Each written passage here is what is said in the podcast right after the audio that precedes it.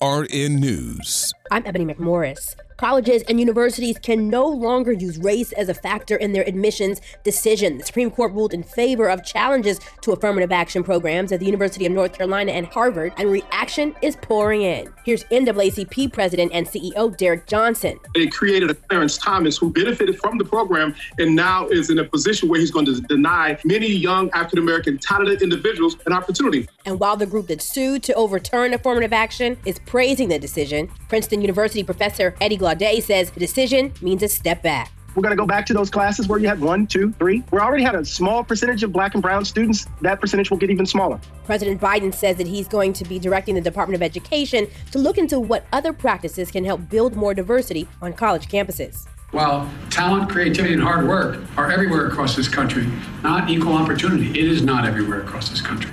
For AURN News, I'm Ebony McMorris. Without the ones like you, who work tirelessly to keep things running, everything would suddenly stop. Hospitals, factories, schools, and power plants, they all depend on you. No matter the weather, emergency, or time of day, you're the ones who get it done. At Grainger, we're here for you with professional grade industrial supplies. Count on real time product availability and fast delivery. Call clickgrainger.com or just stop by.